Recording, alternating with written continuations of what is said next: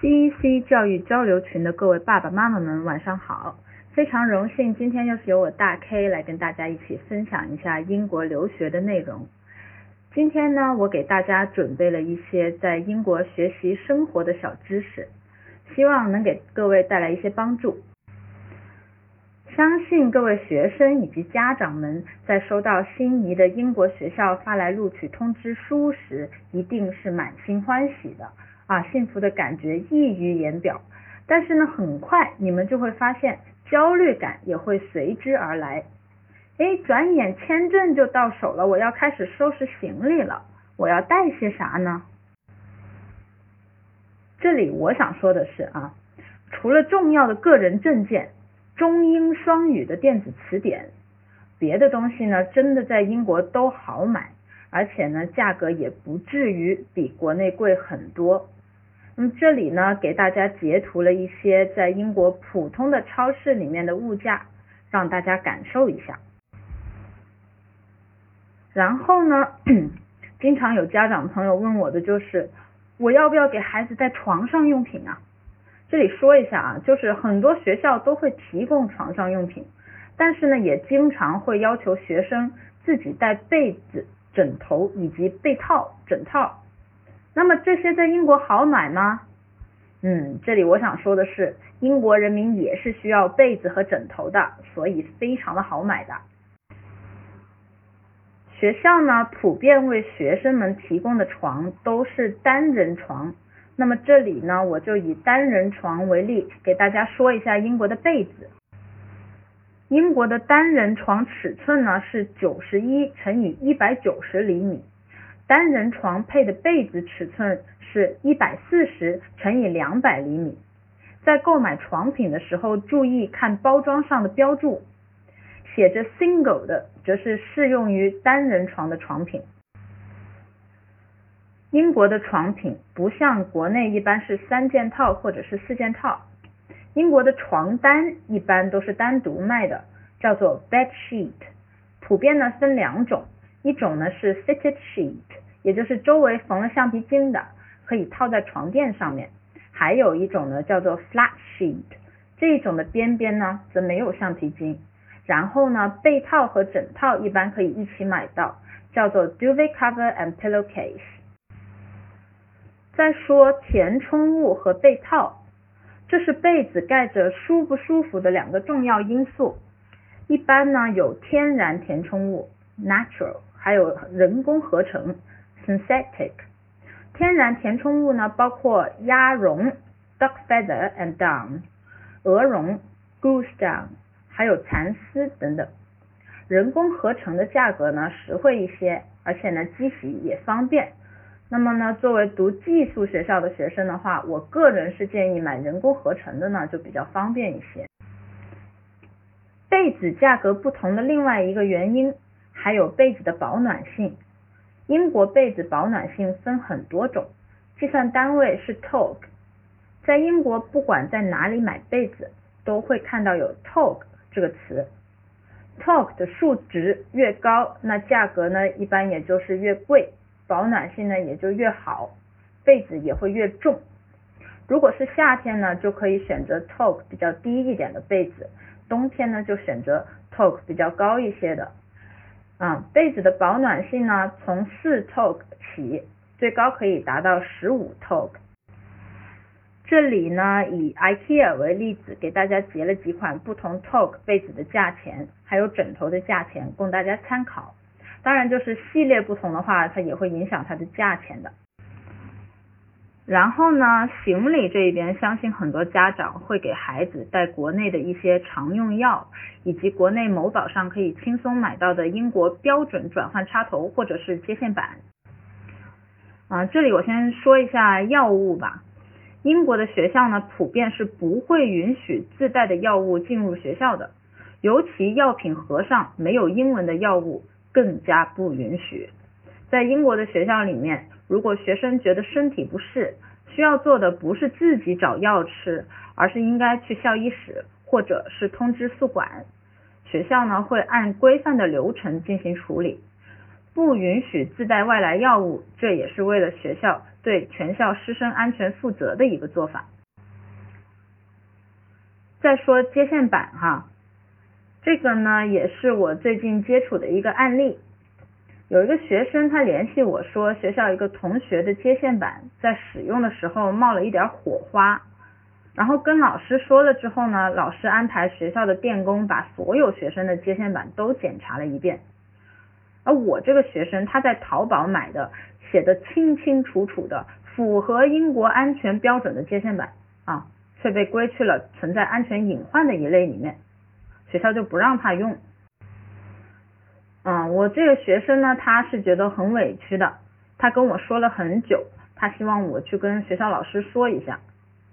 这里我要说一下作为监护人公司的态度，在这种安全问题上。我们肯定只能是百分之一百听从学校的要求的，不怕一万，只怕万一。万一他这个淘宝购置的接线板真的导致了火灾等等严重后果，那这将是没有人愿意看见的。所以呢，我给学生把道理说了，他告诉他告诉我说，他主要需要那个接线板来给手机充电。于是呢，我们公司的老板呢就亲自送了他一个音标的充电插头。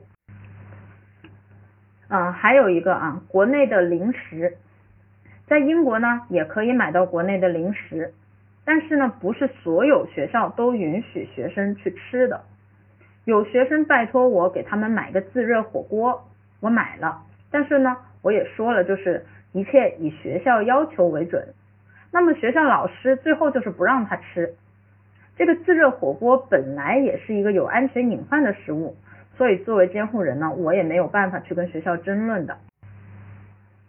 说了这么多哈，总的一点就是大家要知道，在英国的学校里面，安全是所有一切事情的前提，在安全面问题面前，别的要求都要先靠边儿。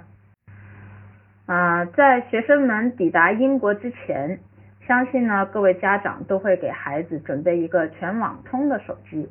就是插个任意电信公司信卡就能使用的手机。那么到了英国要买什么手机卡呢？这边给大家大概介绍一下英国用的比较多的几个电信公司。英国的电信公司呢也是很多的，那么最大的几个分别是 Vodafone、Three Mobile、EE，然后还有一个叫 O2。除了这一些公司以外呢，还有一些相对没那么普遍的，比如有 Giscaf、TalkTalk Group、Sky Mobile、BT Group 等等。那么电信公司的收费呢，也各有各的标准。具体的挑选方法呢，主要是要看该公司的网络覆盖，孩子的学校是否有这个电信公司的网络。如果没有的话，那么即使插了信卡，手机呢也是连不上网络的。那么怎么知道这个电信公司的网络有没有覆盖您孩子所需要的区域呢？首先可以上网查，选一个电信公司，查这个公司的 network coverage。这里呢，我以我们 CEC 牛津总部以及 Vodafone 为例子，给大家查了一下。那么呢，从图中大家可以看到，Vodafone 在我们 CEC 牛津总部是有 2G、3G 以及 4G 网络的，而且信号都是满格的。这也就是说，如果您孩子在牛津上学，买个 Vodafone 的电话卡，正常来说是不用担心信号的。那如果网上查不到的话呢，也可以在对应的电信服务厅里面问一下工作人员。毕竟我们需要尽力避免买到一个学孩子学校根本没信号的手机卡。那么买手机卡怎么买？如果是有一个英国的银行账户并有一定的信用记录的，那么您可以去签个合同，买个套餐，电信公司自动扣账。但是呢，作为来英上学的学生，尤其低龄的，很多都没有银行卡。那么这里呢，会建议买一个 Pay as you go SIM card，也就是电话预付卡。我帮学生操作的最多的是一一以及 Mobile Three。这些电话预付卡呢，就直接去店里买一个，甚至呢可以上网 order 一个卡，经常呢是连运费都不用付的。得到卡之后，根据对应的公司去充一些充一些话费，然后这些话费呢常常可以用来买每个月的套餐。这里呢给大家截图一下 Mobile Three 的套餐价格，供大家参考一下。那么呢，从图中可见，三十五磅可以得到三十天的无线通话时长、无线短信以及无限流量。然后呢，还可以选择支付九十磅去得到九十天的这个无限套餐。但是呢，作为监护人公司，我们是很不建议给学生购买这种套餐，从而给他们这么大的手机自由度的。因为手机放在那儿有无限流量，对孩子来说就是一个不良的诱惑，容易导致学生为了玩手机而去违反学校的规章制度。一般来说呢，一个月我们建议就是大概十五磅的这种套餐，有五 G 的流量，对孩子来说就应该够用了。那么呢，再说一下怎么充话费。我充的最多的呢就是 Mobile Three 还有一一。那我先说一下 Mobile Three，有银行卡的可以直接上 Mobile Three 的官网，选择 Top Up 或者是 Buy Add-on。Add-on 就是上面截图过的各种套餐，然后呢选择银行卡支付。如果是一一需要充值的话呢，最近一一是改了充值方式。需要打电话充，如果您是一一的电话，则拨打幺五零就好。在电话里呢，会有官方语音指导您一步一步完成支付。期间您需要有一张银行卡信息在手。如果没有银行卡呢，那么则可以外出购买充值券，然后按照官网的指示把钱充进自己的账户里面。充值券在哪能买到呢？我所知道的就是在各个邮局、各个超市的结账处，还有加油站都能买到。但是这个充值券呢，它不是挂在外面的这么一种商品，您需要去跟结账处的工作人员说，比如说，May I please have a top voucher for EE twenty pound please, thank you。然后您会得到一个类似超市小票的东西，上面呢会有十六位的密码，这个呢就是您的充值券密码。啊，这里呢需要注意一下的就是充值券可能会有有效期，所以呢尽量现买现充比较合适。总的来说呢，英国的这个手机充值啊没有咱国内方便，所以呢大家来英国之前大概了解一下，也不至于落地之后呢手忙脚乱。然后呢再来聊一下英国的交通吧。英国呢，主要的交通方式就是汽车、火车以及出租车。一般来说呢，学生落地机场之后，可以选择购买一个汽车票，或者呢是火车票，去往学校附近的车站。这里的汽车呢，一般是 National Express。汽车票呢，还有火车票都可以在网上先预定好。要是没有办法确定时间呢，直接去窗口购买也是可以的。英国的交通系统呢有各种各样的优惠卡，这里呢最适合学生的应该就是 Young Person Rail Card。这个卡针对的是十六到二十五岁的年轻人，持有这个卡可以在每一次买火车票的时候优惠三分之一的票价。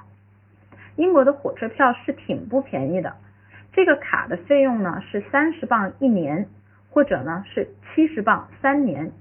具体是否需要这个卡呢？大家可以根据实际情况来考虑一下。然后呢，说一下出租车。如果是要订长途的出租车，尤其呢是去机场的，那么普遍建议提前二十四小时以上进行预定。可以预定的公司呢有很多，大家可以 Google 搜索一下，按需选择。然后，如果是当地需要用到短途的出租车呢，这里经常可以通过打电话或者也可以网上预定，能招手即停的，在英国是很罕见的。英国呢，一般来说不需要给小费，但是呢，也不乏给出租车司机留下一两磅小费的。当地短途的出租车经常都会要求现金支付，所以呢，在订车的时候最好问清楚了，需要的时候呢。提前准备好现金。说到现金啊，在英国的一些小城市的小商店里呢，有时候也会只接受现金付款，这个呢就要具体看小店的要求了。然后呢，我还想说一下的就是英国比较常用的一些网站，民以食为天。我这里先分享一个英国的网上中国超市，在不违反学校要求的前提下呢，其实可以买点国内的好吃的解解馋。这个网站呢还支持支付宝付款，所以国内的家长们呢也可以替孩子们付这些费用。如果说孩子毕业了要回国了，行李怎么寄呢？英国的华人快递公司也挺多的。